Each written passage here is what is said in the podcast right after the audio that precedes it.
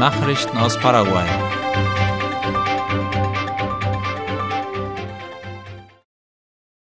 Ein Leichtflugzeug aus Paraguay ist vom brasilianischen Militär abgefangen worden.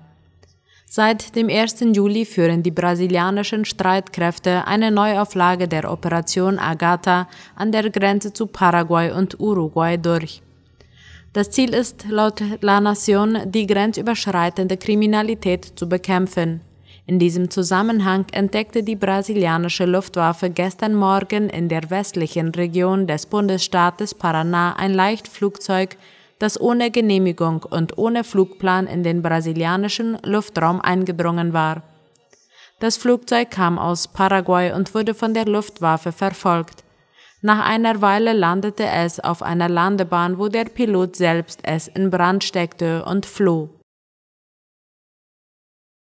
In Konzeption und Amambay wird per Wasser, Luft und Land gegen das organisierte Verbrechen vorgegangen. Die nationale Antidrogenbehörde Senat hat zusammen mit acht weiteren staatlichen Institutionen eine neue Phase der sogenannten Operation Vasalto eingeleitet, wie die staatliche Nachrichtenagentur IP Paraguay gestern schrieb.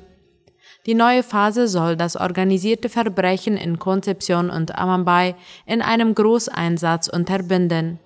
Am ersten Tag des Einsatzes wurden Felder vernichtet, und zwar 26 Hektar von Cannabisplantagen und mindestens fünf Lager in der Gegend von Cerro im Departement Amambay.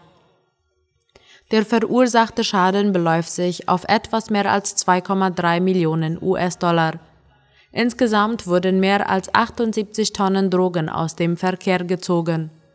Die Razzien werden nach Angaben der Senat noch mehrere Tage andauern. Das Finanzministerium unterstützt fast 300.000 Rentner.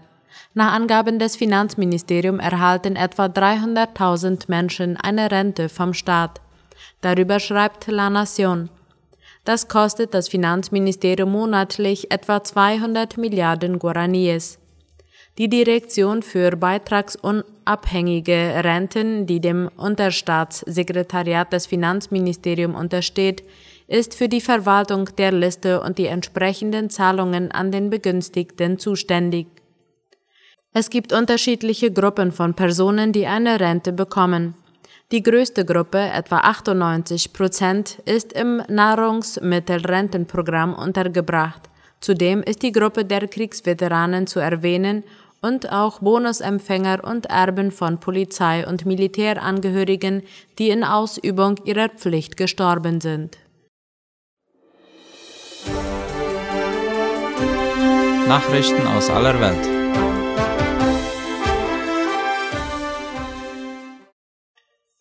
Lange Wiederherstellung von Staudammökosystem in der Ukraine. Zumindest zehn Jahre dürfte es dauern, bis die Ökosysteme die durch die Sprengung des Kachowka-Staudamms in der Ukraine im Juni überschwemmt wurden, wiederhergestellt werden können. Das hat der Umweltminister der Ukraine, Ruslan Striles, laut der ukrainischen Nachrichtenagentur Ukrinform gesagt. In einer Rede sagte Strilets, dass die Ukraine außerdem ihre wertvollste Ressource, Wasser, das den Bedarf von einer Million Ukraine hätte decken können, verloren habe.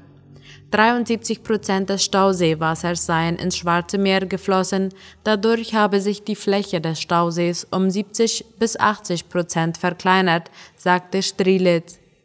Nach Angaben des Ministers arbeiten derzeit Fachleute aus 20 Ländern an dem Programm zur Wiederherstellung der durch die Explosion des Kraftwerks beeinträchtigten Gebiete.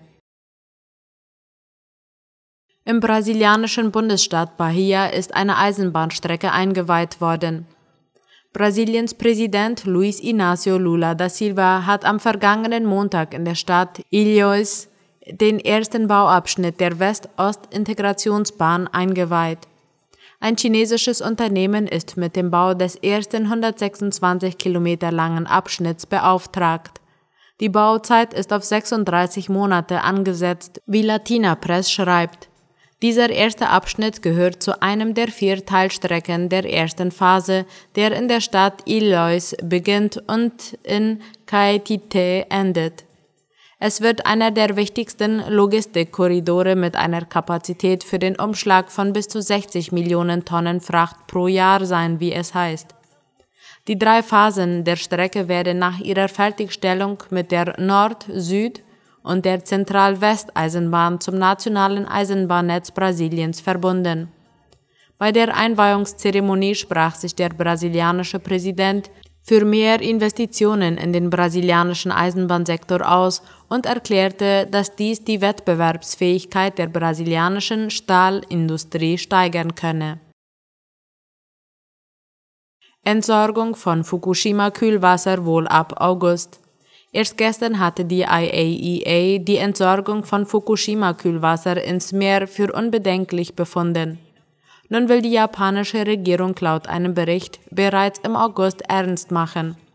Fischer wollen das mit einer Petition verhindern, wie die Tagesschau schreibt. Auf Grundlage des billigenden Abschlussberichts der IAEA e werde die Regierung den örtlichen Distrikten und Nachbarländern den Plan erläutern, berichtete eine japanische Zeitung. Fischereigenossenschaften in den drei benachbarten Präfekturen Fukushima, Miyagi und Iwate befürchten Reputationsschäden und Umsatzeinbußen. Auch in Nachbarländern wie China stößt Japans Vorhaben auf Besorgnis und Ablehnung. Die Regierung in Südkorea betonte bisher, dass man so lange am Importverbot von Fischereierzeugnissen aus Fukushima und Umgebung festhalten wolle, wie die Bedenken wegen der geplanten Entsorgung des Kühlwassers nicht ausgeräumt sind. Soweit die Nachrichten heute am Mittwoch. Ich erwarte Sie um 19 Uhr zur heutigen Wunschliedersendung. Auf Wiederhören.